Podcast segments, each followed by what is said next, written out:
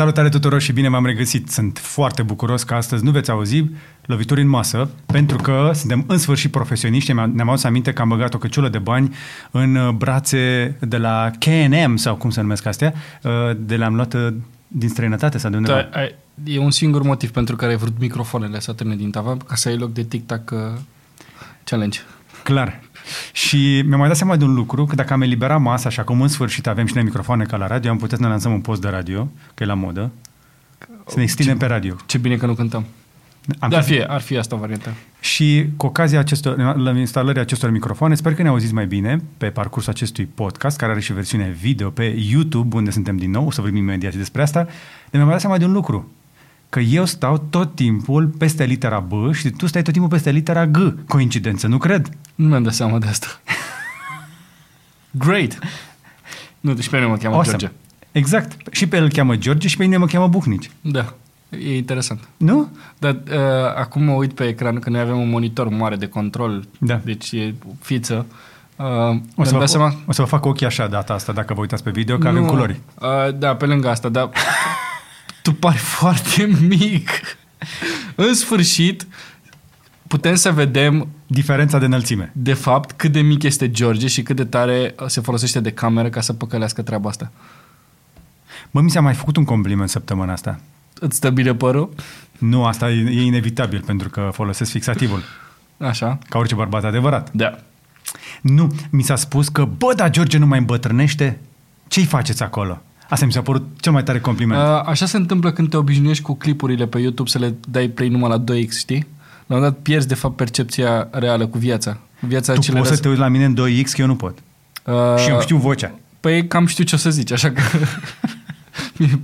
mi-e mai greu să citesc. Această scurtă, lungă introducere are rostul de a vă introduce în această atmosferă foarte relaxată. Eu ce, voia, ce voiam să zic, de fapt, la gluma cu 2X, este că viața merge la 1X și probabil asta s-a obișnuit să te vadă în 2X tot timpul și îți consumă conținutul mult mai repede. Uh-huh.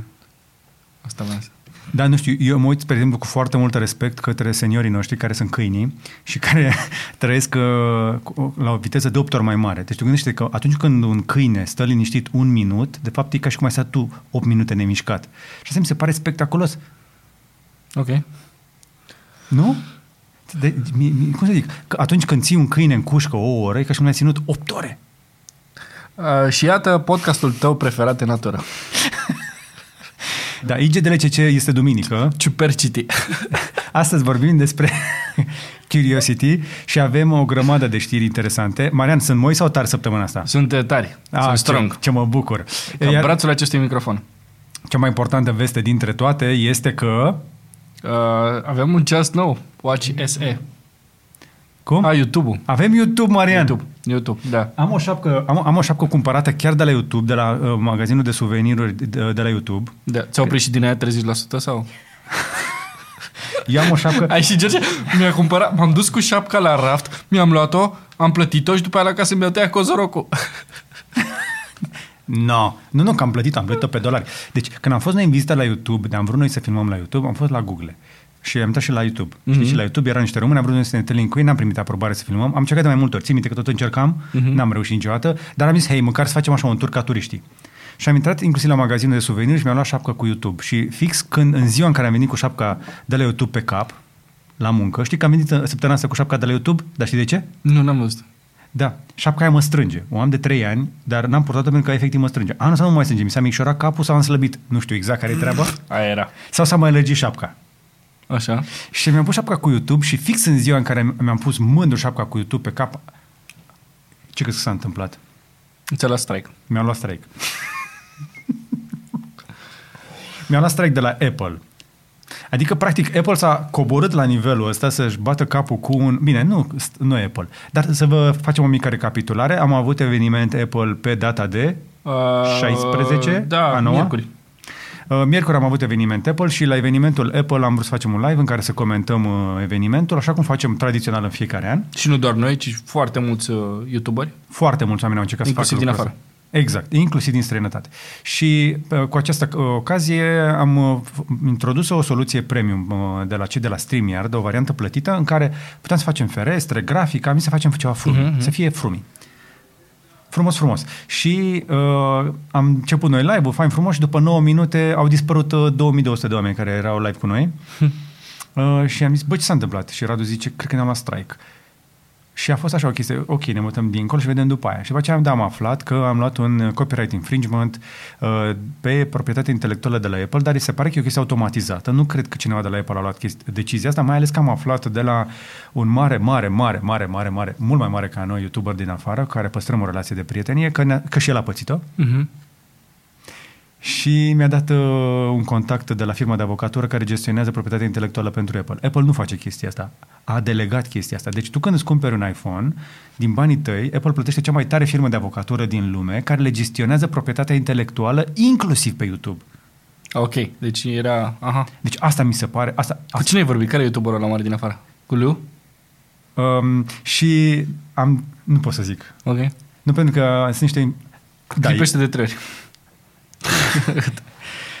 Dar i-am mai dat și noi lu- lucruri și ne-a mai dat și el nou, așa că suntem, uh, suntem ok, suntem, suntem bine. Uh, și am uh, dat mail la uh, firma de avocatură și mi-a promis un răspuns. Răspuns care nu știu dacă a venit sau nu de la ei, dar între timp strike-ul a fost ridicat după ce și noi am dat un appeal care inițial a fost respins, după care a fost uh, s-a intervenit peste el și pe această cale vreau să le mulțumesc celor de la YouTube România, uh, care au, uh, cum să zic, au încercat să medieze această relație între noi și suport.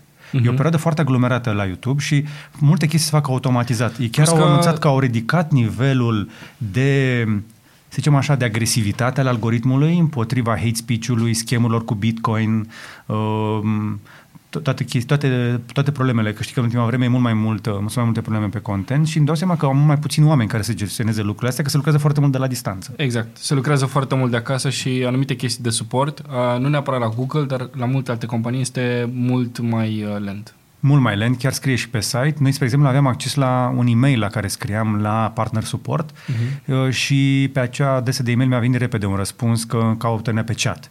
Pe chat uh, am scris, a scris Radu și ni s-a răspuns că să așteptăm un răspuns la appeal.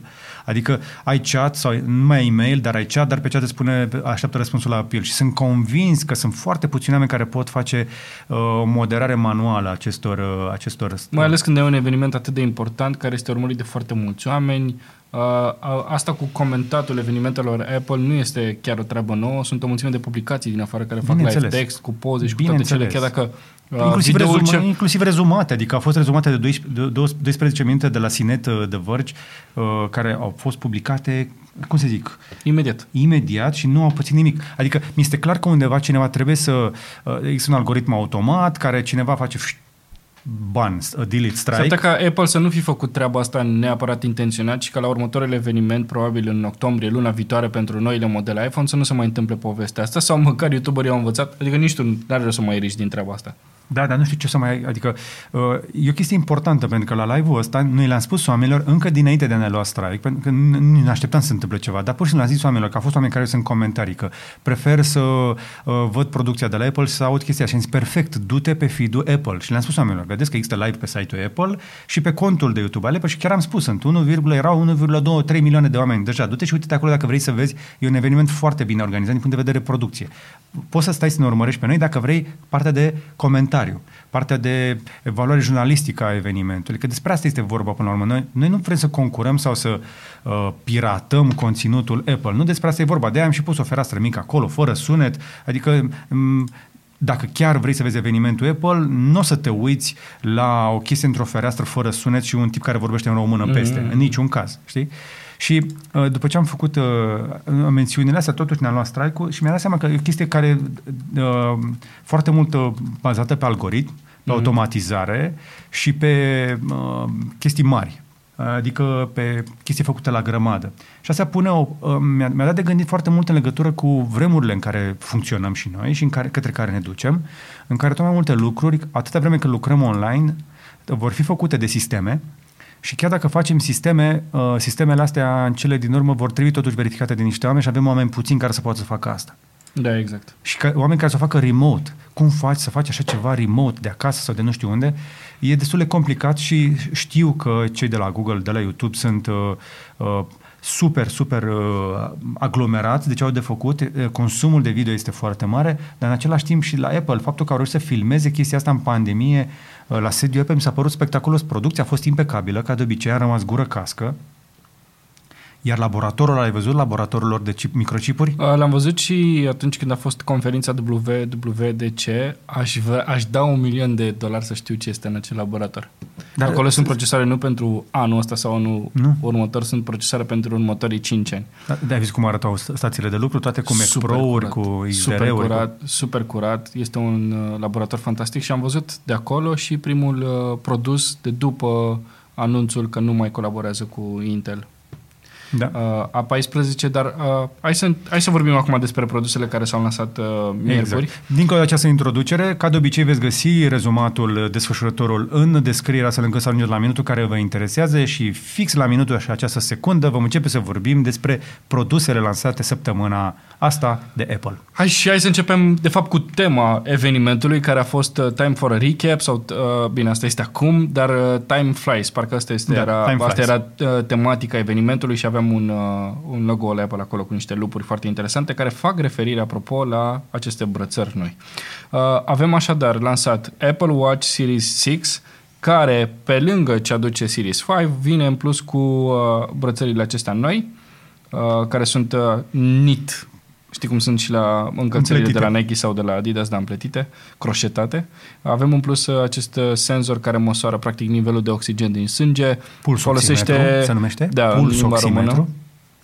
Așa poți să cauți pe, pe magazinele online să ții cu 10-15 lei unul. Um, ideea e că ai această funcție nouă, rămâne cu Always On Display, este un procesor mai nou, mai rapid, dar uh, nu o să facă foarte tare diferența față de Series 5 sau Series 4. Singura chestie pe care o să ai în plus este acest Blood O2, uh, care se măsoară cam în același fel cum, uh, cum l-am și EKG-ul pe ceasurile nu, mai vechi. Nu, nu, nu. Uh, pulsul oximetru nu are nevoie să atingi Nu, nu, nu are nevoie să atingi, dar este o aplicație separată și aștepți uh, 10 secunde ca să-ți măsoare toată treaba asta. Folosește o fotografie ca să vadă da. exact culoarea sângelui și cât de repede circulă el și are un algoritm destul de inteligent care poate să facă treaba asta. Apoi, a doua noutate Stai este... puțin, să un pic la Watch 6. Cu ocazia să știi ce mi-am dat seama, mm. sunt foarte mulțumit cu acest uh, Series 5. Poți să continui. Eu am de Series 4 și eu sunt extrem de mulțumit. Încă mă ține bateria două zile. Uh, iar apoi următorul ceas, uh, uh, trebuie să zic de prețul ăsta de fapt, care este... Tân, tân, tân, tân, că este, există două variante, cu GPS sau cu, și cu uh, 4G. Uh, Începe de la 399. Da. 399 este cel cu sport loop uh, și cu diagonala de 42 de milimetri, mi se pare. Da. Avem și culori noi, apropo, um, ceea ce nu știu dacă mă încântă neapărat, aș fi preferat să am brățări mai colorate decât ceasul în sine, că mie mi-a plăcut foarte mult pe această culoare neagră. Uh, avem uh, rose gold, avem product red, asta mă încântă într-adevăr. Da, sunt este fan, foarte frumos. Eu sunt fan product red, după aia avem uh, diverse... Albastru. A, da, albastru. Am, e primul de sus. Primul de sus din poza de, uite, de aici este da. ram albastră. Arată foarte bine. Uh, deci avem albastru, blue aluminium, uh, silver stainless steel, gold stainless steel, gold aluminium, Asta e un fel de rose gold, de fapt, space gray, asta este preferatul meu, alături de product uh, red. Și avem aceste brățări, cum spuneam, braided, da, croșetate și e foarte interesant că astea nu au uh, nou încuietoare, știi? Mm-hmm, sunt, sunt elastice. Uh, sunt exact ca niște brățări, sunt elastice și cei de la Apple îți dau, uh, uh te pun să printezi o foaie A4, uh, ai un dreptunghi în care Așa. poți să spui uh, cardul de credit ca să vezi că ai printat la dimensiunea corectă mm-hmm. și, uite, bands, hai să vedem dacă merge așa. Uh, și apoi decupezi brățara, ți-o pui la mână și vezi, îți spune exact ce dimensiune să iei. Uite, hai să vedem dacă ajung aici la braided. Ia să vedem. Care costă 99 de dolari. Use our size guide. Uite, te duce aici. Printezi uh, printezi foaia asta. Așa. După care îți pui brățara la mână pe care tu ai decupat-o uh-huh. și fix în dreptul asta o să zică dimensiunea. Și atunci tu poți să-ți iei fix dimensiunea asta și o să fie ok. O să se... Ce tare! O să rămână fix. Așa. Hello Apoi... Hello and welcome. Scuze, uh, eu urmăresc în paralel uh, și altceva de să zic. Așa, după care mergem la Apple Watch SE, care este practic uh, ceasul mai ieftin, Este un fel de 4 combinat cu 5, doar că nu are uh, nu are always on display și nu are EKG. Deci este, mm, o să fie destul de ieftin, 279 de dolari. Da. E un preț super competitiv, ia să vedem dacă... Hai să zicem, la 279 de dolari pentru varianta de plecare, dar dacă vrei să ți-l iei pe cel de 44 Deci cu să LTE, fie- o să zici spre 400. 1400 de lei. Da, iar în zona asta de preț deja oricum concurența este mare, dar pentru un device nou, de generație relativ nouă, procesor nou de la Apple, da, este un preț competitiv. Are, aceeași, are același ecran ca Series 6, aceeași rezoluție, aceeași luminozitate, doar că lipsește acest uh, EKG. și pe always care- on display-ul. Da, pe care nu știu dacă l-am folosit tot timpul. Uh, în plus avem acum aplicația Fitness, Fitness Plus. Da, Fitness Plus, pentru care va trebui să plătești un abonament. Primele trei luni sunt gratuite dacă îți cumperi uh, cel mai nou ceas. Însă, uh, ce mă interesează pe mine cel mai tare din toată lansarea Apple, că n-am avut acele iPhone-uri, sunt... uh, Hai, nu, nu, până la iPad. Doar să mai vorbim un pic foarte scurt despre Apple Watch, ca să închidem subiectul. Uh, Rămâne Apple Watch 3 în ofertă la Da. 199, din câte știu, nu? L- L-a mai redus nu, o parcă 10 dolari? 179, ia să Sau vedem. 2, 20? Uh, cel mai ieftin ceas, 199. un, încă e 199, dar va mai primi promoții, din câte știu, am mai primit 189, 179 și pentru cei care ne-au mai întrebat uh, și în timpul live-ului și uh, pot să spun și aici, dacă vrei un ceas Apple uh, cu notificări și cu un ecran ok, acesta este Apple Watch 3, n-ai nevoie de mai mult, celălalt îți adaugă feature-uri în plus, dar vei avea același sistem de operare și uh, uh, pe Apple Watch 3. Toate cele trei modele vor avea baterie de o zi. Exact. Uh, Pe ăsta, pe Series 3 poți să răspunzi la apeluri, poți să vorbești uh, direct la ceas. Uh, Are și Apple Pay, are și Siri, are notificări foarte bune, uh, navigație. Deci este un smartwatch ok. Pentru toată ziua. Uh, pentru toată ziua, da. Dar, dar nu mai o zi. Toate ceasurile de la Apple sunt bune, cu ecrane luminoase, care fac tot ce trebuie, dar pentru a fi atât de rapide, consumă bateria într-o zi și va trebui să le încarci peste noapte. De aceea nu s-a vorbit în timpul evenimentului despre monitorizarea somnului. Uh, da. Uh, acolo este un bedtime routine și încă nu este combinată treaba asta. Îți recomandă când să spui ceasul la încărcat peste noapte, dar încă nu este la fel de complex, de exemplu, cum este sistemul de pe Huawei Watch, GT2. Uh, Și mai ales de cum am pe folosit. Fitbit. Sau de pe Fitbit, exact. Care Fitbit, într-adevăr, are foarte mult know-how, foarte mult knowledge uh, în, în, în legătură cu felul în care se monitorizează somnul.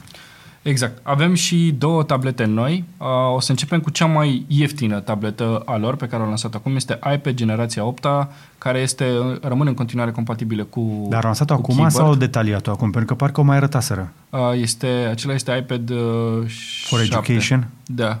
Uh, Este un produs mai vechi. Acum uh, avem ceva mai nou, cu un Ok. procesor mai nou. Deci am ajuns la Și- și... 8 generație de iPad. Da.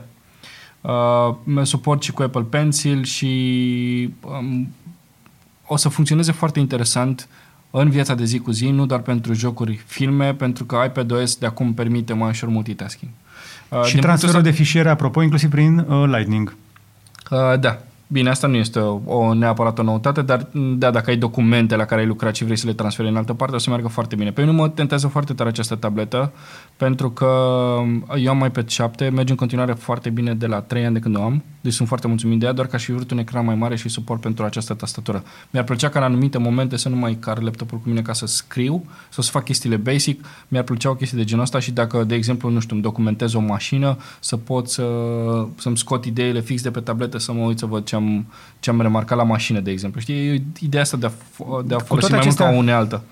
Produsul e gândit pentru educație, pentru lucru, inclusiv uh, are suport pentru uh, Apple Pencil, dar nu este singurul iPad lansat. Însă hai să vorbim despre preț în primul rând, ca să știe oamenii la ce se aștepte. Uh, Deci cea mai ieftină variantă o să fie 329 de dolari cu stocare 32 de giga, ceea ce este Până la urmă nu o să ții poze foarte multe pe tableta asta sau muzică la greu, o să folosești mai mult streaming, îți Și spun din vor fi multe experiență. chestii în cloud pe el, așa că... Uh, Da, e, e mai mult decât ok. Dar 32 este puțin, adică e făcută chestia asta să te împingă către 120 și eu m-aș fi bucurat să fie un prag de 64 între cele două care ar fi fost ok. Tot de 32 este și tableta mea și n-am simțit că o... Ok, Trei- Uh, deci 32. Dar într-adevăr, dacă e în jocurile mai noi, s-ar putea să umple mai repede, dar uh, oricum totul e în cloud. Și totuși, 32 în 2020 mi se pare prea puțin. Adică e, e clar făcută să te împingă către 128. Uh, da, asta mă încurcă un pic, pentru că nu există o variantă intermediară, nu există 64. Deci ai 64 ar fi fost de 32 ajuns sau pentru o pentru 100 tabletă. de dolari în plus primești de 3 ori mai multă stocare aproape.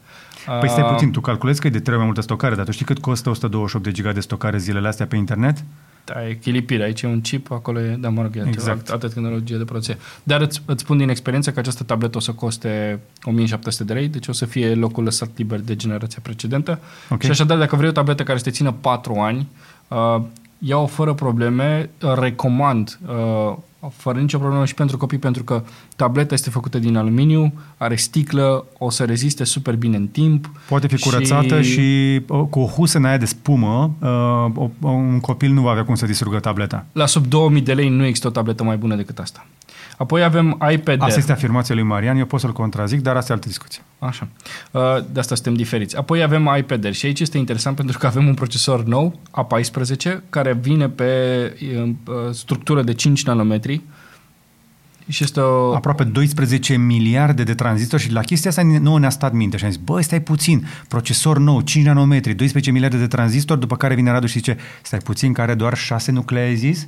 În loc de 8 pe iPad Pro. Dar este un procesor nou, mai eficient, care pe iPad Air va f- crea o nouă nișă într-o nișă, pe nișa tabletelor între iPad 8 și iPad Pro, apare mm-hmm. noul iPad Air, care arată ca un iPad Pro, dar este uh, mai, mai, mai puțin puternic decât un iPad Pro, nu are ecran cu high refresh rate, dar este mai rapid, mai eficient uh, și arată mai bine decât un iPad Air, decât un iPad uh, 8. Și nu are, de exemplu, suport pentru tastatură. Uh, Are suport pentru Magic Keyboard care costă, stai așa, deci tableta este 599 de dolari. Hai să ne uităm Ba, un stai pic. puțin, 599 de dolari de la 64 de giga de stocare în Da. variantă de bază. Exact. Uh, Deci Aici Magic, avem 64. Uh, da, are pentru folio care este prin Bluetooth. Deci Magic Keyboard costă 299 de dolari începând. Deci pentru generația 4 299 de dolari, deci o să dai, uh, cât am zis că dai? 599 Da. plus încă 299. Nu trebuie să dai neapărat pe alea. Știi ce poți să faci?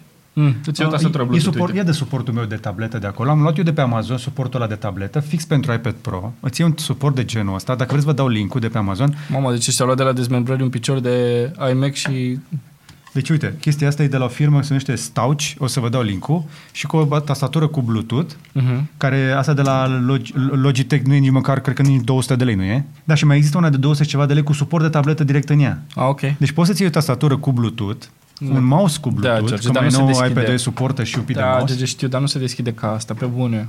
Ah, ok. Și ca, dacă nu vrei să dai, cum zice Marian, 290 și cât? 299. A, deci nu sunt 300, sunt 299 de dolari, scuză-mă. Pentru acest Magic Keyboard poți să-ți iei o tastatură cu Bluetooth pentru că iPad-ul, da, suportă. Dar Și- întrebarea mea e, uh, ok, tu încarci bateria, dar cum încarci și tableta? Nu Prin poți să conectorii de încarci. pe spate. Sunt niște conectori pe spatele tabletei care dau și curent în tabletă. Mă, unde sunt conectorii ăia de pe... Că eu... Sunt niște conectori pe spatele tabletei, conectori magnetici. A, uite aici în spate, Pam, da, pam. noi vedeam. A, ok, gata, am înțeles. Am înțeles.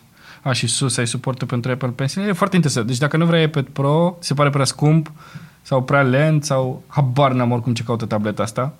iPad Air este un uh, iPad Pro un picuț mai ieftin, cu un procesor nou pe care îl testează probabil pentru a-l introduce ulterior pe- tot mai mult pe telefoane. Uh-huh. Cred că va ajunge cu siguranță pe următoarele generații de iPhone. Sunt pregătit să pariez că cel puțin un model de iPhone va avea același procesor uh, uh, în peste două săptămâni. Da, Jumate, și, trei? și mai e o chestie foarte interesantă la acest uh, iPad Air, și anume că uh, nu mai are Face ID.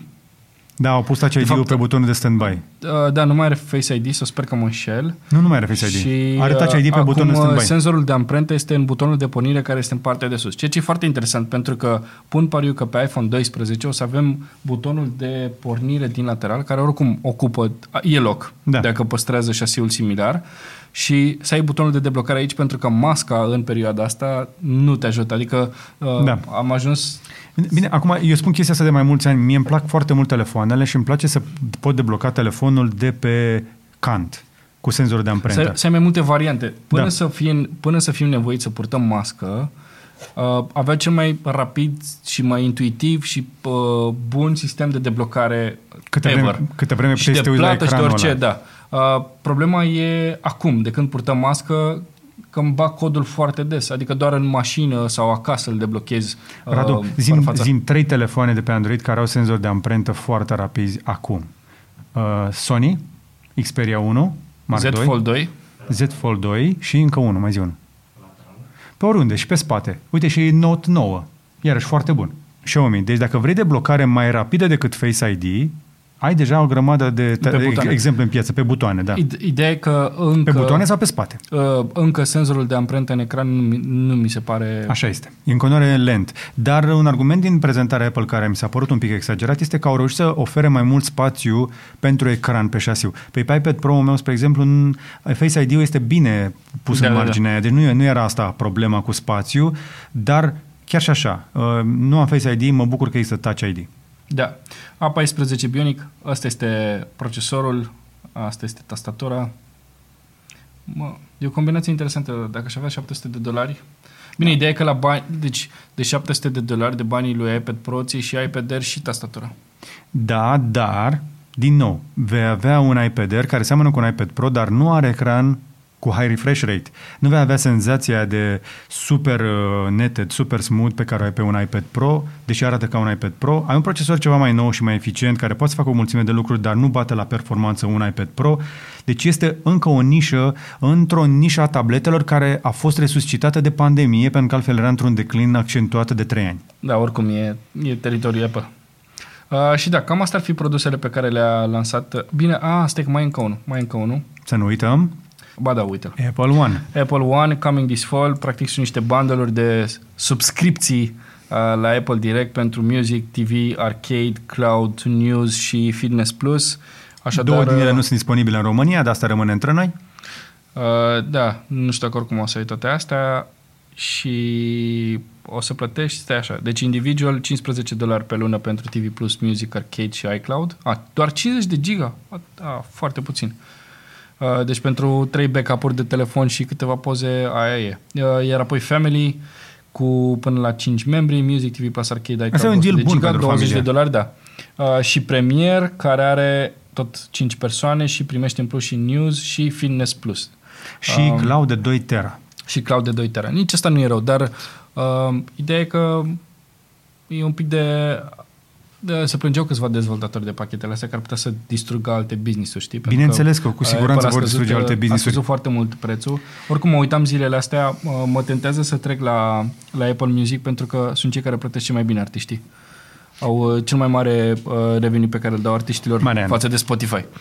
Ești sigur că de asta vrei? Sau pentru că ai văzut abonamentul Family? Uh, nu, că nu mă interesează abonamentul Family. Uh, n-am ce să fac cu TV Plus, de exemplu, sau cu Arcade. Și plus că am deja stocare pentru iCloud, uh, uh, pentru că nu mai am loc de diverse poze și chestii. Uh-huh. Uh, deci nu asta mă încurcă foarte... Dar ideea în sine, că tot acești bani îi dai. Tot 20 de lei îi dai. Hai să vedem ce se va întâmpla, pentru că o să vedeți un uh, IGDLCC foarte interesant uh, duminică, cu un uh, tip foarte deștept cu care am colaborat. Am lucrat împreună, cot la cot, am stat împreună uh, la aceeași masă în redacție ani de zile, Mhm. cu Alex Livadariu, Mhm. care am, făc, am vorbit inclusiv despre chestia asta, cât de multe abonamente plătim la cât de multe servicii și vine o zi a scadenței în care fiecare dintre noi va să ne facem socotele, la ce mai plătim, ce închidem, ce amestecăm, ce limităm, ce mărim, știi? Și eu cred că va trebui cu toții să ne reformăm abonamentele și va fi o socoteală și de genul ăsta. Oricum o să scadă, pentru că, uite, de exemplu, uh, ce Music să are scadă? Family, Ok. uh, Spotify are Share Family și acum con- cu- prețul per cont este foarte mic. Toată treaba asta pornind de la Netflix. Uh, știi că făceai upgrade-ul ăla pentru HDR și acum mai e încă doi paraziți care folosesc contul tău de Netflix. Uh, da, în fiecare eu să îi știi. cunosc. uh, nu că eu n-am, eu am contul meu. Uh, Dar, am dar, eu alți dar, doi nu, paraziți. dar nu vorbeam de tine. Nu, Radu, nu? Tu... Nu, nu, nu, eu, eu îl împărtășesc cu o nepoțică și cu încă cineva. Ah, ok. Și cu încă cineva.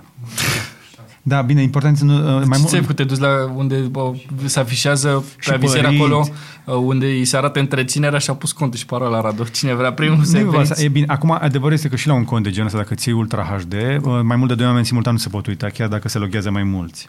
Mm, da, oricum mă gândesc să renunț și la cel Ne- 4K. E streaming, oricum nu simți diferența. Ok, triggered. Nu simți- Triggered. nu- nu triggered. simți. Cum adică nu simți diferența? Pe Amazon Prime este wow. Se, auzi, dacă ai, de, dacă ai ceva de spus și spui din spate, nu se te audă nimeni. Vino Nu, cu- Radu are dreptate. Uh, Netflix-ul 4K este Full HD pe Amazon Prime. Deci Amazon Prime are inclusiv suport pentru HDR, True HDR. Nu știu dacă există termenul ăsta True HDR. l-am Pentru că inventat au acum. cloud-ul lor. Trebuie să plătească servere, nu știu Păi și unde, Netflix nu și poate n-au să- congestie. Dacă nici Netflix nu are bani, ar trebui să nu mai facă tot felul de documentare dubioase, să-și bage bani în cloud, să-și bage mințile în cap în primul rând. Dar uh, am văzut, de exemplu, eu mi-am făcut Amazon, uh, mi-am făcut Amazon la abonament Prime Video când a apărut Grand Tour și uh, prima dată când am dat play la primul episod, am zis, wow. Ok. Și uh, Grand Tour este filmat cu GH4 și GH5, mă, GH5 mai nou. Și când am văzut cadrele alea, am zis că nu are cum, nu e sunt, adevărat. sunt trase în, uh, în vlog, Vlog, nu? da, și cu toate alea, dar uh, bă, se vede se vede spectaculos, nu se compară oricum cu, uh, cu Ok. okay. Netflix și de asta mă gândesc să fac downgrade pentru că, până la urmă, informația importantă să la trei glume cringe. Deci, așadar. Uh, Da, mai dacă avem de un... Marian, dar pentru glume cringe vii la muncă. Uh, da, dar nu ești tot timpul aici. Și mai avem o noutate importantă săptămâna asta. Asta, asta a fost un compliment, îți mulțumesc. Oricând, sunt aici. Îmi scrie și zic, Marian, dăm un compliment. Ok, următorul subiect. Următorul subiect este uh, PlayStation 5. Știam Yes! deja cum arată, știam deja specificațiile, am vorbit despre asta în uh, luna iulie, parcă. Cine e băiatul ăsta de aici? Că seamănă cu cineva cunoscut. Uh, da, ce să-mi dau seama, cum, cum mi-ai zis, mi-ai dat triggered. Uh, Nu? Ide- da. Crash Bandicoot! Ce dor mie de el! Da, și recent în Clec avem câteva jocuri foarte interesante la lansarea lui Hai, PlayStation Crash! 5. M-am asigurat că o să le avem uh, de vreme la test.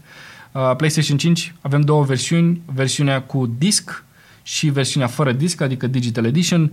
Uh, recomand, sincer, diferența este de 100 de dolari, dar recomand totuși să-ți iei varianta cu disc, pentru că uh, chiar dacă plătești cum spuneam, în plus ar putea să scoți bani atunci când o să te duci la un alt text, Media Galaxy, EMAG, Flanco și așa mai departe și găsești câteva jocuri la reduceri mai mari decât, uh, uh, decât în PlayStation Store. Așa este. Uh, nu știu însă dacă o să meargă discurile adică de pe PS4 nu pe... suntem plătiți și nu suntem prieteni cu cei de la Altex. Bă, dau niște reduceri la jocuri câteodată. Da, deci pe, nu- pe raftul ăla de... nu știu de mai unde. ales în Băneasa, când era deschis, când mai mergea lumea la mall. Mhm. S- Se mai merge la mall? Mai nou? Nu știu. Da, se merge, se merge. Se merge, se merge. În magazinul Altex din, uh, din mall, mamă, foarte, sau Media Galaxy, care e ăla? Media Galaxy ăla din, Uh, din Băneasa? Din Da, Băneasa, Media- Media, Media Galaxy. Galaxy. Foarte bine aprovizionat raftul ăla.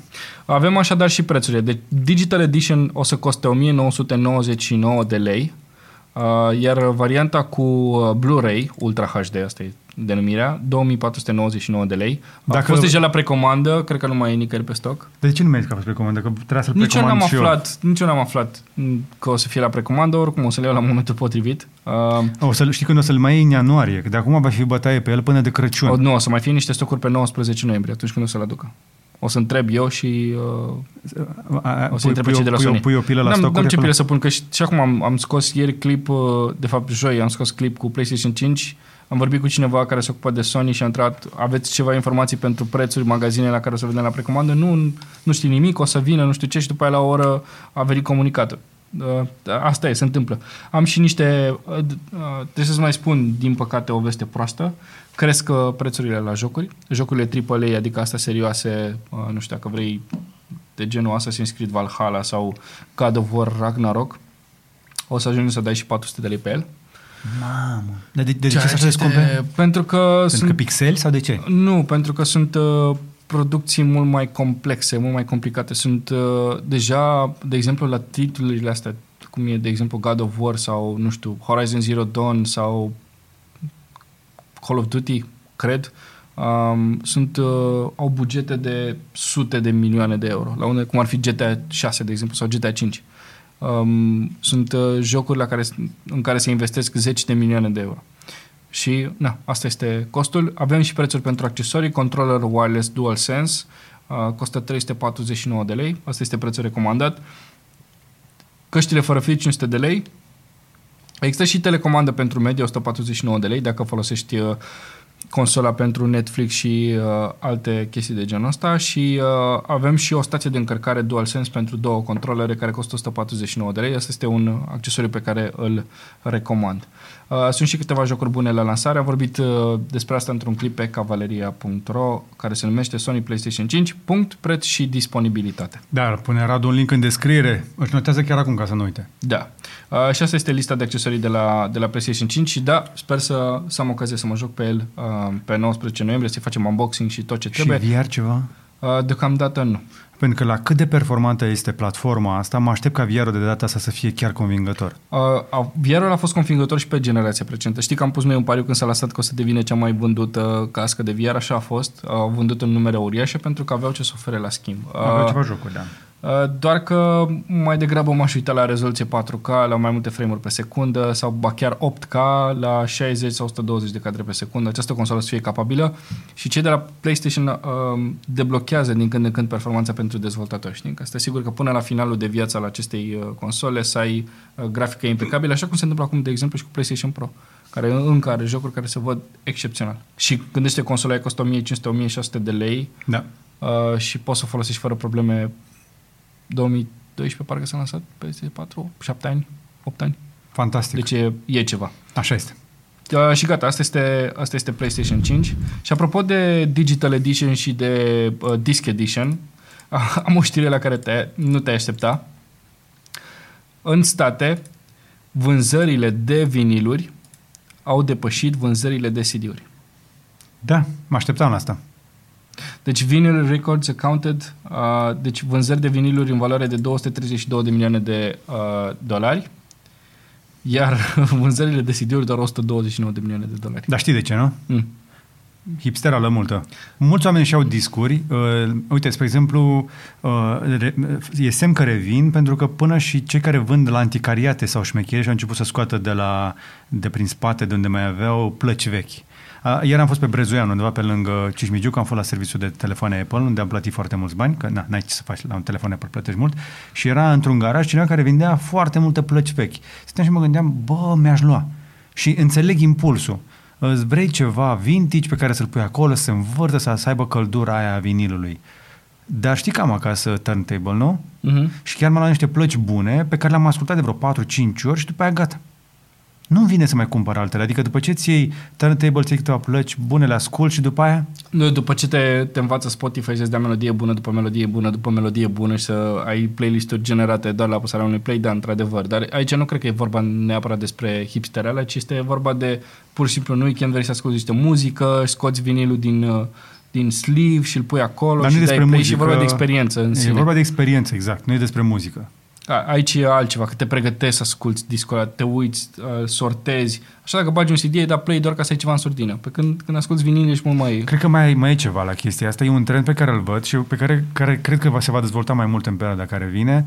Suntem atât de înconjurați de linii drepte, de noise cancelling, de 4K-uri, încât ne lipsește puțin imperfecțiunea. Vezi cât de bine ne simțim în natură, unde nimic nu e perfect? Uh-huh. Ne ducem cu bocanci în noroi, vrem să mai stăm și pe afară, mergem pe munte, tot mai mulți dintre noi.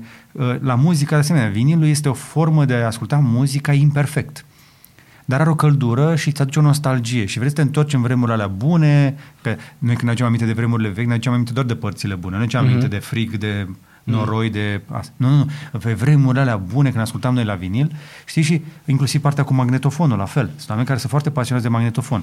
Da, dacă ești într-adevăr un audiofil și ai niște plăci, un sistem audio care poate scoate mustul din uh, placa aia, da, pot să înțeleg. Dar cei mai mulți care cumpără, din nostalgie o fac. Ca să mă duc în extrema cealaltă. Deci am vorbit de stocare în vinil, Uh, apropo, sunt niște clipuri foarte interesante pe YouTube în care puteți să urmăriți cum sunt făcute vinilurile și cum de la casele de discuri sau unde sunt studiourile de înregistrări uh, vezi că pleacă acea, uh, cum îi spune, matriță care este trimisă mai departe la producătorii de viniluri. Am văzut povestea foarte interesantă a unuia din Brooklyn, uh, care uh, recicla vinilurile vechi și le topea și le făcea, practic este o ceară mai rezistentă. Uh, Uh, și cum făcea vinilul roz, albastre, galben, niște foarte interesant. Și acum uh, pastila de prospețime delicată by Tic Tac vine tic-tac, cu... Tic-tac. A zis cineva Tic Tac? Radu, s-a strigat Tic Tac. Plânge masa. Uh. Stocul meu din Germania rezistă. Am 5, mi-am cumpărat 5 încercări pentru, uh, cum îi spune? Tic Tac Bobărnac. Da, hai. De câte, de câte ediții încercăm chestia asta? Nu știu, dar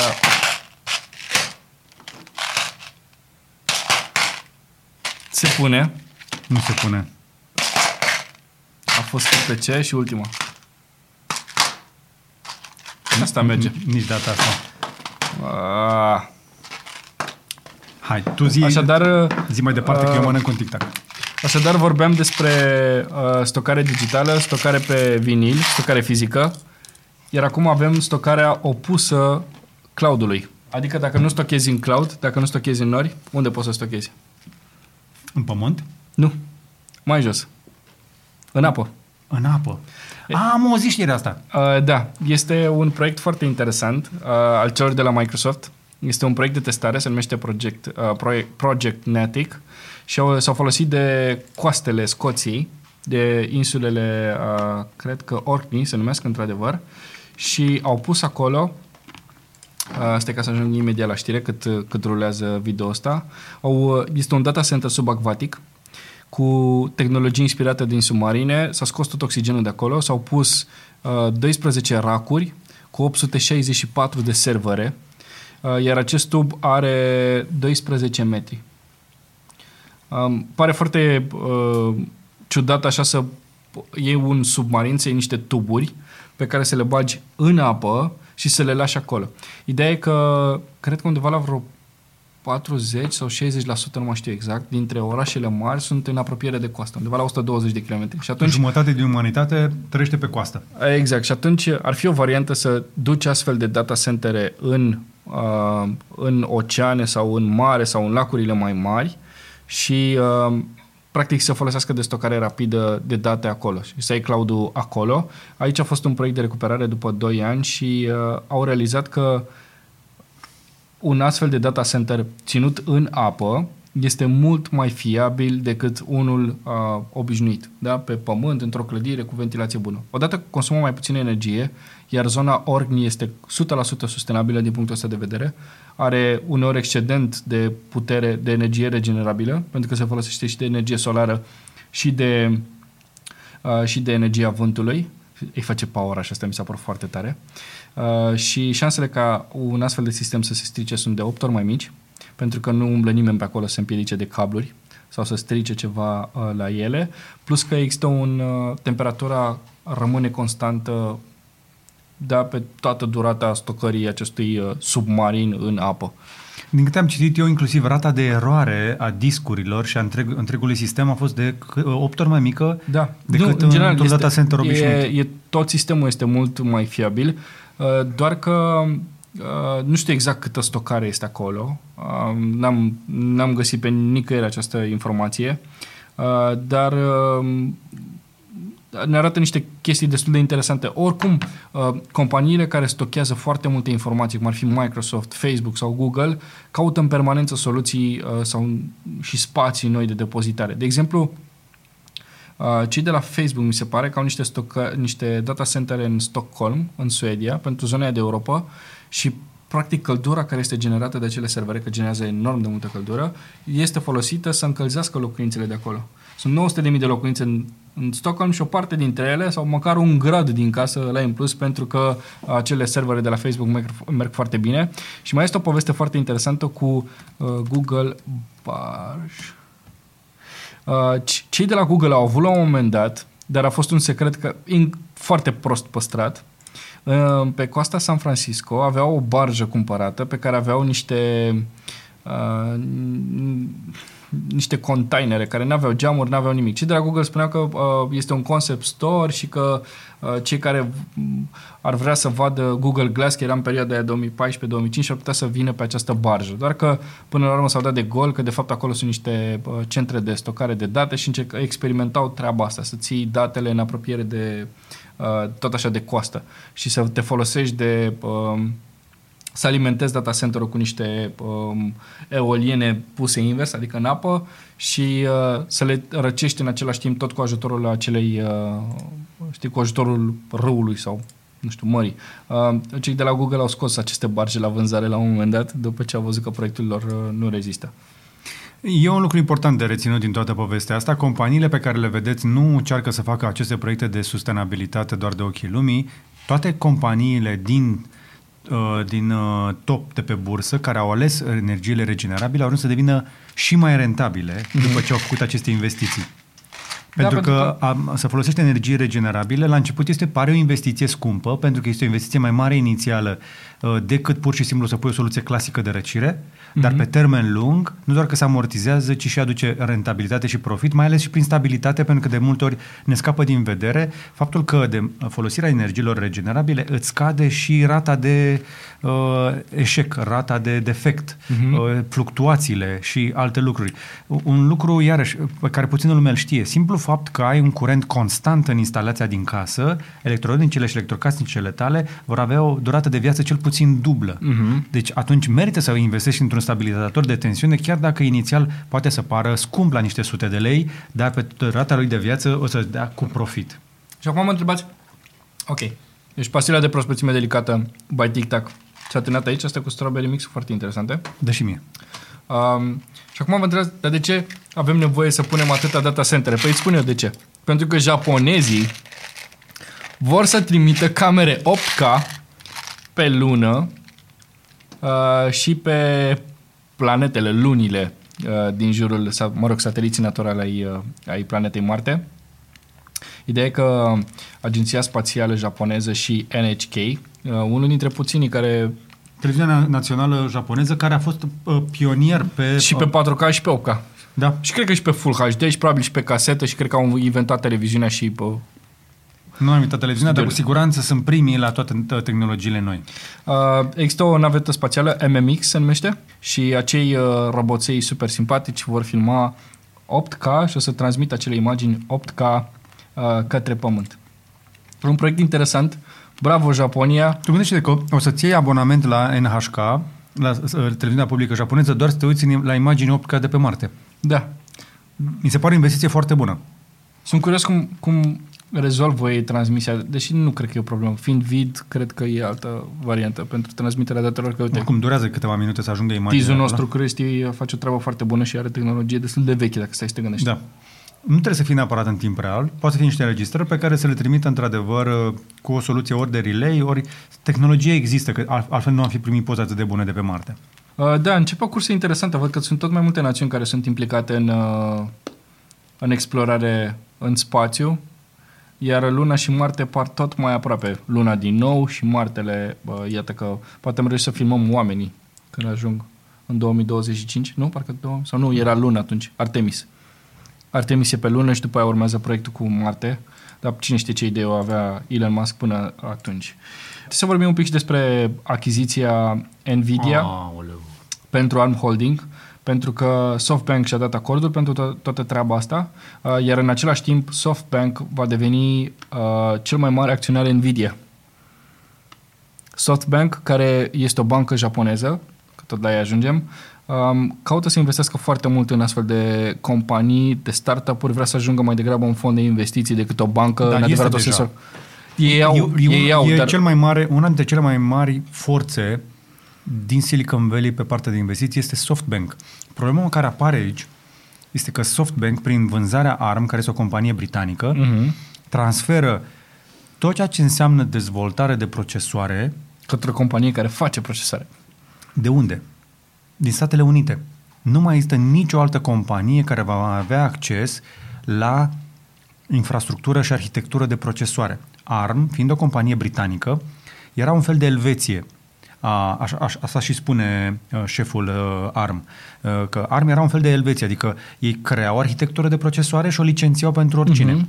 Acum, odată ce acest ARM care uh, nu producea procesoare, ci doar uh, licenția și dădea la toată lumea, inclusiv, Apple, inclusiv Huawei, și așa mai departe, acum va fi în mâinile unei companii comerciale de pe teritoriul Statelor Unite și prin achiziția Nvidia, practic oricine vrea să mai producă ceva cu procesor pe planetă, va trebui să treacă prin Silicon Nvidia. Valley. Mhm. Nvidia, Intel, uh, TSMC-ul, nu? Și ei, parcă? TSMC-ul folosesc uh, și arhitecturi ARM. Deci uh, uh, ARM era, o compa- uh, era, deja putem să spunem la trecut, că era o companie care avea un anumit nivel de independență. Fiind o companie pur britanică, uh, cu investiție japoneză în ea, um, era o companie care putea să lucreze cu oricine. Acum companiile americane, după cum vedem noi că funcționează, în ultimii ani mai ales, Mhm. vom vedea o polarizare și o balcanizare, dacă vrei, și mai puternică a internetului, dar așa a industriei de tehnologie. Da, n-ai ce să faci. It is what it is. Asta e, dar E oricum... sigur? Uh, în- până când... Eu până cred că este loc de încă un dezvoltator de procesoare, E, dar pentru genul ăsta de de, arhitecturi. uh, într-adevăr, pe arhitectură e mai greu.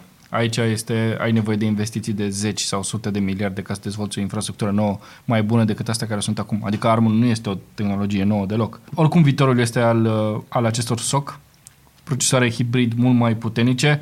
Să vedem ce Sistemul poate să chip facă, care, da. Practic conține ved- foarte multe lucruri. Să vedem, uh, să vedem ce o să facă Apple. Pentru că și Apple este cumva, e la, fix la mijloc după toată treaba asta, deși ei n-au investit sau ceva. Uh, dar ei au licențiat acest ARM pentru propriile lor uh, chipuri.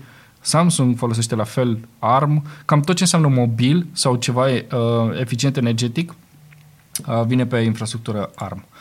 Și rămânem tot la ceva legat de Japonia. Există un uh, robot care este folosit ca să um, a- așeze marfa la raft în magazinele din Japonia. A fost învățat cum să așeze toată marfa. El uh, funcționează în magazinele din Japonia, de fapt niște lanțuri, uh, Family Mart și Lawson. Și lasă să-și facă treaba acolo. Și cineva, uite, poți să ai un angajat care lucrează de acasă care să așeze marfa la raft din sufragerie. Mamă, mamă, de, de, de nici măcar joburile la Mega nu mai sunt sigure? nu, nici măcar pe partea de aranjare la, la raft. Vin vremuri grele. Foarte interesant, nu? Râdem, glumim, dar să știi că joburile astea de student, de proaspăt șomer, de tranziție de la o carieră la alta, ca să poți să faci niște bani, acum va trebui să te pricepi la VR ca să controlezi robotul să pui asta la raft. Dar crezi că e greu? Da, dacă te crezi că e descurcai bine, destul de imediat. crezi că e bine? Bine, aici e doar așa de show-off, adică nu, nu e ceva util. Uite-te cât de rău, câte stângace robotul ăla și cineva tot trebuie să-l bagi. Deocamdată îi stângaci. Ți-e frică că te atacă? Nu, nu mi-e frică că mă atacă, mi-e frică că... m, Mi-a plăcut să avem astfel de roboți la intrări în magazine, să ia de cei care nu poartă masca. Ar fi o idee, nu? Da. Dar uh, robotul ăsta tot trebuie să fie băgat de cineva la încărcat.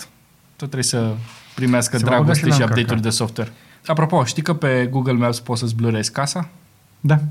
Bravo. Atunci merg mai departe sau rămân aici? Uh, GDPR. Da, GDPR. Hai să Uh, explicăm. Deci uh, te duci la, pe Google Maps, îți treci adresa, intri în uh, Street View mode, uh, știi, trăgând Ia să cercăm pe o casă de aici, hai să cercăm pe Zeletin 1. Dar nu vrem asta, vrem Nu? asta? Eu încercăm, Hai vedem. să arătăm, ok. Deci mergem aici pe Zeletin 1, la sediul nostru, da? Aici suntem noi, da? Tare mic o să vedem orașe întregi blurate de comunități pornite împotriva Ia să Google. vedem. Mergem așa aici. Pam, pam, pam, pam, pam, pam. Dacă vreți să vedeți uh, nenorocirea înainte, încă e acolo. Asta putem să blurăm. A, deci putem să blurăm pe asta. Și acum ce zice? Fii atent. Zice, with your house in view, click report a problem in the right corner of the screen. Center de red box, ok. Semnalați o problemă. Așa.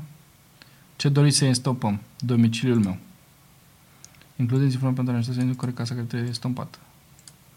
Uh, includeți informații suplimentare pentru a se corect casa. Uh, o casă o casă cu etaj Urâtă, ciudată. ciudat.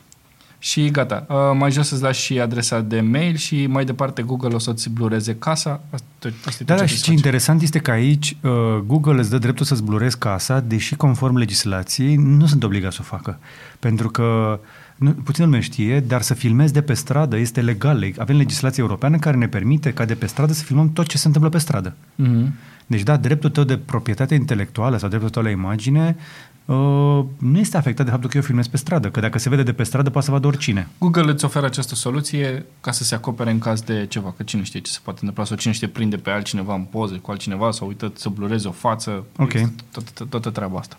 Ce căutai acolo în ziua da, cu aia? ce făcea acolo? Uh, bun, deci uh, uite, un, uh, uite pontul săptămânii. Apar tot mai multe informații că ce au trecut uh, cele șase luni de când s-a lansat uh, OnePlus 8 și 8 Pro. Wow, deci avem nevoie deja de noi licuri. Păi nu când avem... Dar nu știi că la șase luni lansează cât un telefon nou? Păi da, da, nu s-a lansat încă. Păi nu, dar urmează. Ok. Uh, OnePlus 8T, ci că n-ar mai exista versiune Pro, ăsta ar fi top și probabil mai ieftin, cred că vor să ridice un pic uh, brandul Oppo Ok. uh, și să vândă un pic mai scump. Iar acum debate-ul este dacă pe, această, pe acest telefon, care vezi pare mai cu minte așa și mi-aduce aminte de Huawei și de Samsung S20 și de Note 20. Mm, Da, nu știu să zic. Uh, O, primul a fost lansat 8 Pro. păi da, și asta e Teu. Și Teu știi că este varianta de Da. toamnă. Și atunci, om, a, da, nu, s-a lansat O să dispară 8 în, ci că nu o să mai existe 8T Pro. O să existe doar 8T. Și ăsta ar fi flagship, ăsta ar fi toate ok, cele. make sense. Uh, iar acum zvonurile ar fi legate de... Bine, asta este un proiect mai degrabă de design, dar uh, am încredere în OnLix, că știe ce zice acolo. Uh, ci că ar putea... Ci că n-ar veni cu 865 Plus, care este cel mai nou și mai puternic procesor de la Qualcomm, ci că ar putea să vină doar cu 865. Și nu o să observe nimeni diferența. Exact. Uh, În plus, uh, Ecranul de 6,55 cu 120 de Hz. ceea ce este standard deja, până când o să apară celelalte de... Da, da, pe zona accesibilă îi mergea pe 90 de Hz, dar acum 120 de Hz nu sună rău. Uite, fii atent, battery capacity is tip to be 4500 de, deci baterie de 4500 de mAh cu warp charge care o să meargă la 65 5 de W. de W. Am încercat uh, pe Oppo, uh, am luat, uh, am luat încărcătorul la acasă de al lui care vine în cutie. Bă, este fenomenal. Deci n-am apucat să bag telefonul în priză, să mă mai fățui de pe parte pe alta până adormeam, că telefonul era deja încărcat. Deci încărcarea este e ridicolă. Deci vin acasă, am telefonul A, tu descărcat. n-ai văzut evenimentul de lansare pe care l-am Ba și da, l-am văzut, prezentat l-am văzut, 37 dar de tu nu-ți- minute. Tu, tu nu-ți dai seama Da. până nu ajungi să folosești treaba asta și să compari cu alte telefoane. Deci dacă vii de pe iPhone la care încărcarea durează 3 zile și te muți pe un Oppo la care încărcarea durează 37 de minute, este ireal. Deci ajungi acasă, a, băgam telefonul la încărcat, mă schimbam că să ies cu bicicleta și până când mă duceam să iau bicicleta, telefonul era încărcat, că nu îți dați seama că nu bagam cu 0%, îl bagi Da, tu da, da. cu 20-30%. Și mai gândește-te că uh, ei au arătat recent și tehnologii de încărcare mult mai rapide, care au sărit de 100 sau 160 de W, Radu, cât era? Da, dar e și acolo o limită. 105 W. Deci, uh, e și acolo o limită. 100, 105 W. Ce- uh, Peste 100 de W oricum. Există o Bateria limită asta- pentru o perioadă scurtă de timp. Se, păi da, dar nu, nu la asta mă refer. Adică bateria se degradează mult mai rapid când bagi atât de multă putere într-un timp atât Depinde de cum scurt. o faci, pentru că OnePlus o face la 5 volți. Dar mărește amperajul. Ah, ok. Așa, atunci Și bateria rămâne mai rece. Uite și eu am aici încărcător uh, rapid uh, de la ei pentru telefoane cu 35 de W pe wireless. În continuare nu are nimeni Dar cei chestia de, asta. la, păi da, cei de la Oppo au recunoscut că uh, bateria se degradează mult mai repede. A, în da? momentul în care folosești așa, da. Adică o să ajungă undeva la vreo, cred că 80%, sper să nu mă înșel și nu vreau să zic greșit, undeva pe la vreo 80% capacitate după un an.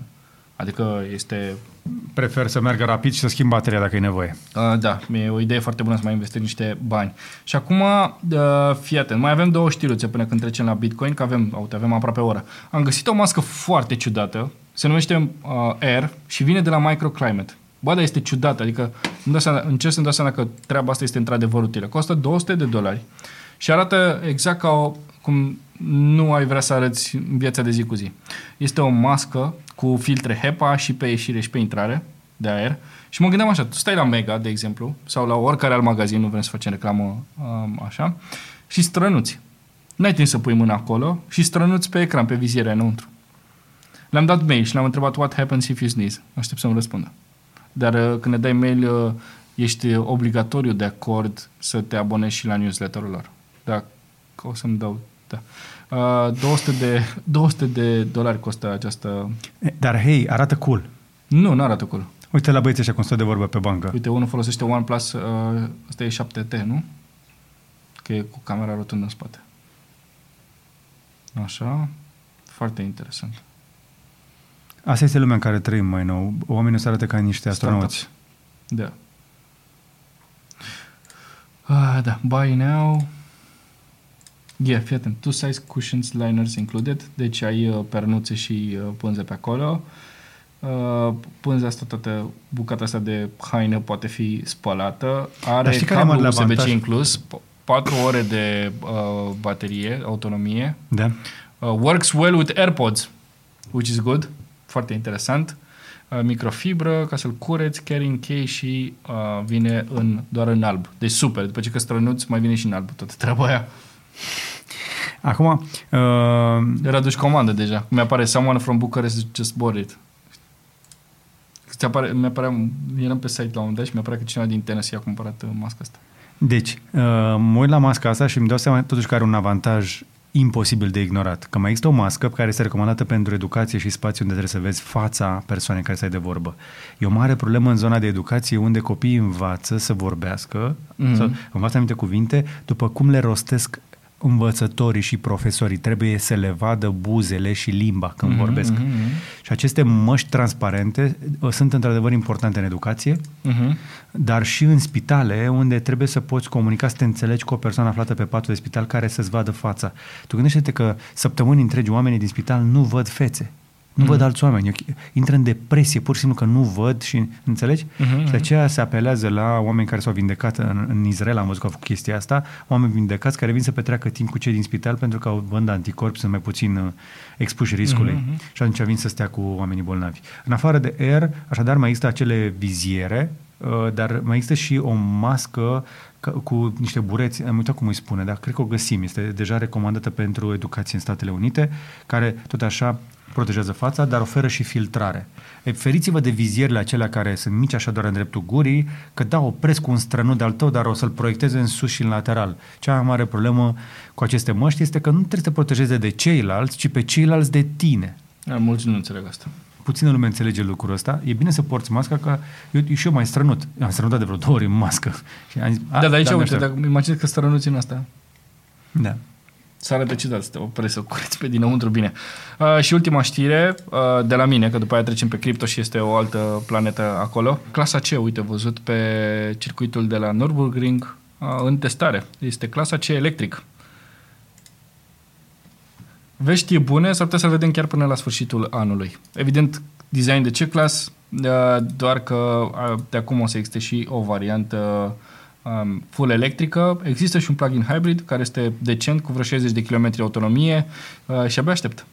Îți dai seama, o mașină premium electrică.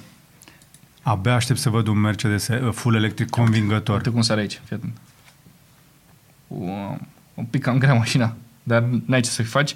Probabil o să vină cu același pachet de baterii care este și pe EQC, care are undeva la vreo cât 70 și un pic de kWh capacitate. Mm, era mai mare de atât. Era 90.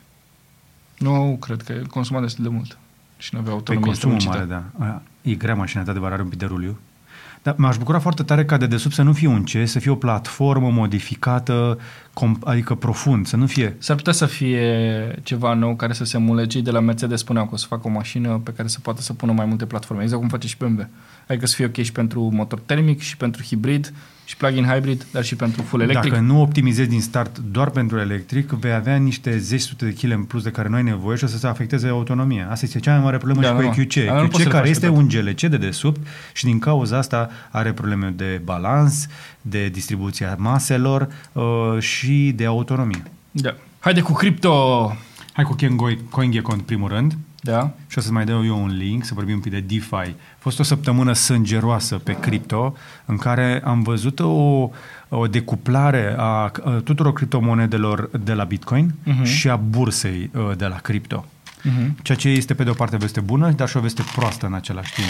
La momentul înregistrării noastre, uh, în Sfânta Vineri, um, piețele apar pe verde dintr-un motiv foarte simplu. Au fost atât de jos în ultimele zile, încât dacă se duceau și mai jos de atât, se duceau direct la groapă. A fost sânge, a fost roșu pe burse și uh, a fost dureros. S-au dus foarte multe proiecte în cap și totul ni s-a tras de la, vă spuneam în primul rând, de la burse. Sunt, vin niște semnale foarte proaste de pe bursă, inclusiv Tesla a avut o, un strănut serios, iar mai nou Tesla împreună cu companii de tehnologie care au strănutat uh, pe bursă, uh, au transmis șocuri în to- pe toată planeta. Adică trebuie să ne împăcăm cu ideea că bursa americană și în general piața americană creează, deci era o vorbă, știi că dacă strănută America, România răcește.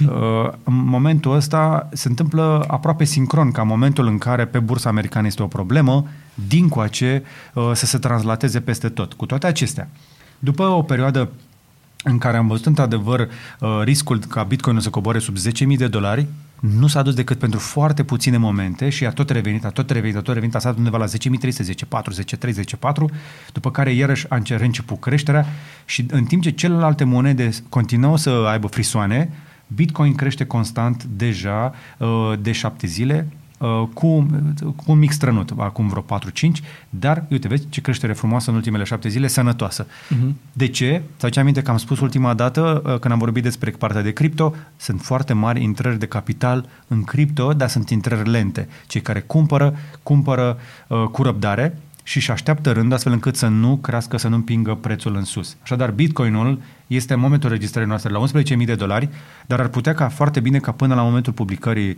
sâmbătă dimineață la ora 9, nu? Că la 9 punem, nu? La ora, sau la 10. Până sâmbătă dimineața la ora 10 ar putea să foarte bine să fie spre 12.000, să avem ce surprize. Să poate să scadă la loc una peste alta, ce trebuie să reținem din ultima săptămână de hemoragie de pe zona de cripto este că Bitcoin nu pleacă nicăieri. Exact cum ai zis ultima oară.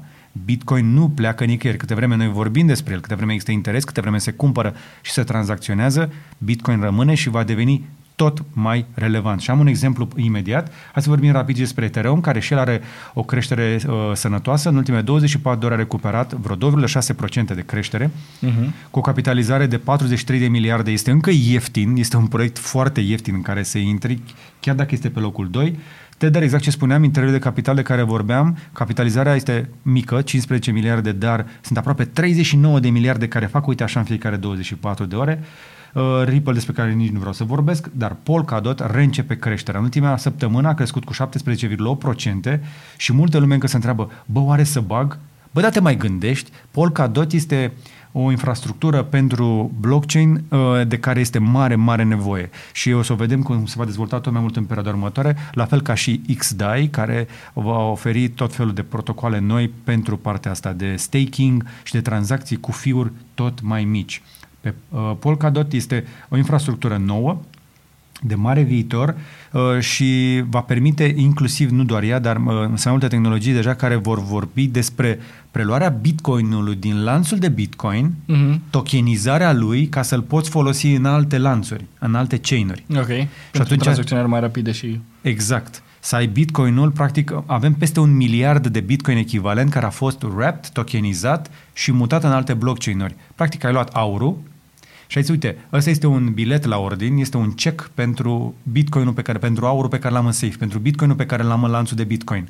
Nu la lanțul de bitcoin că este scump și greoi, dar uite, check-ul ăsta îți garantează că ai acces la el. Diferența între check-ul tău de bancă, pe care tu poți alege să nu-l plătești, este că acest check din acest chain este un smart contract care se execută automat în blockchain-ul de Bitcoin. Dacă Fără tu, să, da, da, da. Fă, deci, practic, nu, numai cu bilete la ordin și cu tot felul de uh, investitori care fug din țară, știi? Mm-hmm, Aici avem mm-hmm. smart contracturi și de vedem deja use case-uri foarte interesante pentru Bitcoin, în care Bitcoin poate să rămână Bitcoin, lent, greoi, bă, dar e mare, este liderul are o capitalizare de peste 200 de miliarde, este un instrument de stocare a averii care va deveni foarte important în următorul an când vine recesiunea și poate fi folosit deja în moduri noi. Poate fi folosit inclusiv cu cardul, poate fi folosit pentru stocare, poate fi folosit și în alte lanțuri. Uh, peste Bitcoin Cash uh, și Binance Coin o să trec rapid. Mă mai interesează Chainlink, care din punctul meu de vedere este la discount în perioada asta, cu o scădere de 12,7% în ultima săptămână. Chainlink este o investiție. Eu am băgat bani în Chainlink, trebuie să recunosc, uh, mai ales în ultima săptămână, pentru că mi se pare că e un deal foarte bun. Are o creștere de doar 1,2% în 24 de ore, dar 1% este în ultima oră. Ok, da. Mă aștept ca peste weekend să sară de 11 dolari. Uh, mă aștept la fel de bine să nu am dreptate. Mă aștept de, la fel de bine ca tot ceea ce spun eu să se întâmple și în sens invers în cripto, după cum știți. Nu băgăm decât banii pe care suntem pregătiți să-i pierdem, adică sunt play money, experimentăm și învățăm cu tehnologia pe termen lung însă vom ajunge și acolo. Și uite așa ajungem pe locul 9 la cei de la Crypto.com, Uh, cu CRO-ul, despre care vom avea ceva de vorbit, pentru că uite, uite ce creștere frumoasă și sănătoasă avem în ultimele șapte zile. 11%. Uh, după Polkadot este a doua monedă ca performanță okay, da. și dacă te la performanța CRO-ului din ultimul an, este cei care și-au pus banii în uh, CRO în ultimul an au făcut 345%. Wow! Wow! Asta mi se pare foarte tare și de aceea ne bucurăm că putem colabora cu ei și că fac în continuare o treabă foarte bună până la proba contrarie. Merge, avem o colaborare foarte bună cu ei și dezvoltă o tehnologie foarte bună, o aplicație care și că funcționează, în care poți să-ți bagi banii și prin care poți să tranzacționezi criptomonede. Ți-am trimis uh, și un link pentru o chestie pe care ei o fac. V-am adăugat în descriere, pe lângă uh, linkurile clasice prin care vă puteți uh, lua 50 de dolari echivalent în CRO la fiecare înscriere cu linkul meu, am un link de afiliere în descriere pentru Crypto.com, v-am adăugat și un link pentru Exchange, pentru că cei de la Crypto.com încep să accelereze dezvoltarea uh, Exchange-ului, care a fost în beta multă vreme și ca să înțelegeți Exchange, Exchange-ul, va trebui să începem să învățăm să folosim Exchange-uri pentru a obține cele mai bune comisioane, cele mai mici comisioane posibile pentru a face tranzacții. Adică, odată ce ai niște bani băgați acolo, poți obții un, o diferență de preț minimă față de prețul de referință. Uh-huh. Comisioane foarte mici de tranzacție este locul potrivit unde să și tranzacționezi doar să cumperi, să stochezi. Dacă vrei doar să cumperi, să stochezi, poți să cumperi în continuare cu cardul. Comisionul este în continuare uh, șters de cei de la Crypto.com. Campania lor care trebuie să dureze până la 1 septembrie s-a prelungit, deci poți să cumperi în continuare cu cardul, dar acum, prin, uh, prin exchange poți să faci lucruri mai multe. Au introdus tot felul de funcții noi și avem așa, uh, DeFi Swap. Am avut o perioadă aglomerată cu foarte multe DeFi-uri și după cum am atenționat să nu vă băgați banii în sushi, hot dog, uh, în continuare vă încurajez să nu vă băgați banii în, uh, în yield farming și în proiecte astea de DeFi foarte ciudate, dar pentru DeFi-uri și proiecte mai serioase, pentru a face swap și farming de DeFi coins, se oferă um, Uh, pe platformă, pe exchange, prin CRO poți obții uh, venituri suplimentare. Intrăm într-o zonă destul de tehnică, însă dacă ești în căutare și vrei să intri în această febră cu DeFi-ul, pe care eu ți recomand să o faci cu limitări și cu asumarea riscurilor acestor uh, Uh, DeFi-uri, care mult puține dintre ele sunt auditate, adică sunt verificate de comunitate. Dacă știi în ce te bagi pe partea de DeFi-uri, platforma celor de la Crypto.com poate fi una foarte bună în care poți să introduci și să retragi lichidități de acolo. Și ce au ei? Spre exemplu, uh, poți să câștigi până la 0,3% din tot volumul de tranzacționare oferind lichiditate, dacă ai CRO îl introduci acolo, Apoi, ă, dacă faci și staking de CRO, poți să-ți accelerezi harvestul zilnic pe proiectele de DeFi ă, și poți să primești tokenuri ă, redeemable pentru mai multe, deci poți să primești tokenuri care în baza lor să primești mai multe coinuri în diferite proiecte de DeFi. Proiectele de DeFi, în, continuare spun, urmărește cu atenție, fă research-ul, sunt foarte puțini oameni care înțeleg cu adevărat ce înseamnă DeFi și, dar na.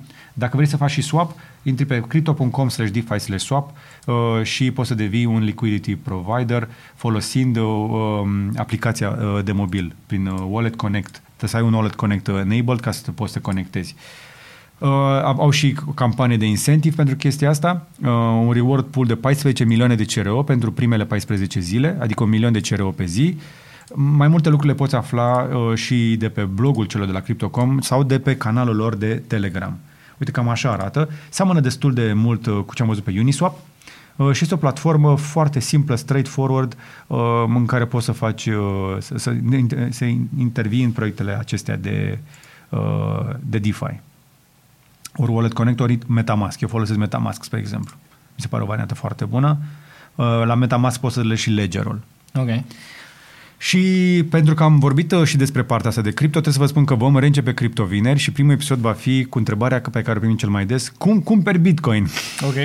Am mai avut, uh, ar fi trebuit să intre chiar uh, vineri seară, sperăm să-l fi publicat până când veți vedea voi Curiosity. Uh, este o variantă simplă, directă, fără prea multe complicații. Mai sunt și alte tipuri de ordine care s-au introdus cu stop limit, stop loss, ordine de, de exchange, dar deja utilizarea exchange-ului devine o chestie mai complexă și mă gândesc că vom face la un moment dat un clip dedicat despre cum folosești un exchange, mai ales uh, exchange-ul celor de la Crypto.com, ba poate chiar mergem mai departe și vedem cum funcționează diferite exchange-uri, cum sunt Binance, cum sunt Kraken, cum sunt uh, uh, inclusiv unele mai, uh, mai obscure de care poate n-ați auzit, cum este Bilaxi, de pe care poți lua anumite uh, tokenuri care nu sunt pe toate exchange-urile. Dar și Uniswap, cred că are nevoie, sau IDEX, OneInch, sunt și exchange-uri decentralizate.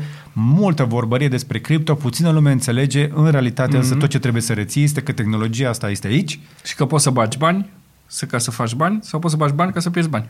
Da, și poți să ajungi și milionar dacă intri miliardar, sau poți să intri miliardar să ești miliardar. Depinde de caz. Da. Că s-au mai văzut cazuri. Și gata, nu? Da. Ne-a scăpat ceva? Nu ah, cred. era să uit. 8864 Ah. SMS-uri cu textul Speranța pentru a dona pentru copiii din zonele defavorizate. Uh, Cei de la World Vision se pregătesc să ducă primele loturi de tablete din donații la Megidia. În ce să ajung cu ei acolo? Sunt niște comunități foarte sărace. Voi vă duceți la mare și treceți prin Megidia și vi se pare că este așa frumos că este pe litoral. E bine, sunt comunități foarte sărace în Dobrogea care și ele au nevoie de sprijin. Sunt mulți copii în scenariu roșu care nu pot ajunge la școală. De aceea vă încurajez, dați un SMS cu textul Speranța la 8864 pentru 4 euro. 30 de SMS-uri de genul acesta înseamnă o tabletă conectată la internet pentru nu doar un copil. De cele mai multe ori aceste tablete sunt folosite în comun de mai mulți copii pentru care singura șansă la educație este un device. Și văd că Marian tot spamează numărul acela. Da. Câte SMS-uri ai dat deja? 3. 3. Bravo, bravo. Uh, Cei de la uh, World Vision ne-au spus că se simte că au început oamenii să doneze, inclusiv pe live-ul cu lansarea Apple, unde am luat noi bani, uh, s-au făcut câteva donații uh, și vă mulțumesc și vouă că uh, ne, ne sprijiniți și pe voi, cu atenția voastră, cu donațiile voastre lunare ca membri, dar și atunci când îi ajutați pe cei care sunt în dificultate, pentru că dacă este să ne uităm spre autorități, să arătăm cu degetul, e cam ușor, că știm clar că sunt incompetenți. Mai bine ajutăm noi acolo unde putem. Și cu asta ne oprim aici pentru această ediție de Curiosity. 42, nu? Încă puțin și facem anul. Nu mai e mult? Da, nu mai e mult. Uh, dar chiar, chiar că se face anul, acum mi-am dat seama. Da. Trece repede timpul. Așadar, uh, mulțumim tare mult că ne-ați ascultat în acest uh, podcast de natură slash tehnologie. Uh, am avut știri interesante, dar și foarte multe noute. Sunt foarte multe lansări în perioada asta. E apă- foarte greu să ții pasul și foarte ușor să sar peste ceva uh, care altora, nu știu, poate li se pare important. Uite, pot să le arăt oamenilor ce- unul dintre review-urile care urmează în curând. Da. Uh, am filmat deja review-ul pentru căștile astea care seamănă izbitor cu cele înainte, Da, dar sunt un pic mai bune da. și o să vă spun dacă merită bani într-un alt clip. Ia uite. Pentru cei care ne ascultă și nu văd, vorbim despre căștile de la Sony WH-1000X Mark III și Mark IV, dar mai avem și alte uh, proiecte la care lucrăm, avem o mulțime de chestii pe care le filmăm și vă mulțumim dacă vă uitați, dați uh, like uh, și share, inclusiv uh, parteneriatelor noastre comerciale cu tot felul de branduri care ne susțin uh, prin uh, proiecte publicitare. Avem, de exemplu, colaborări în perioada asta nu doar cu TikTok, am mai făcut ceva cu Gillette, Uh, mai avem ceva fain cu Nespresso. Uh, Le mulțumim tuturor uh, companiilor, tuturor sponsorilor și agențiilor care uh, ne oferă posibilitatea de a ne face munca aceasta care nouă ne place foarte tare și pe care voi o puteți urmări gratuit pe internet. Și gata, ne ne oprim aici. Numai bine. Până data viitoare să vă fie numai bine. M-am tuns. N-am observat chestia asta. Dar și eu m-am dus săptămâna asta. Și că arătăm mai tineri când suntem tunși.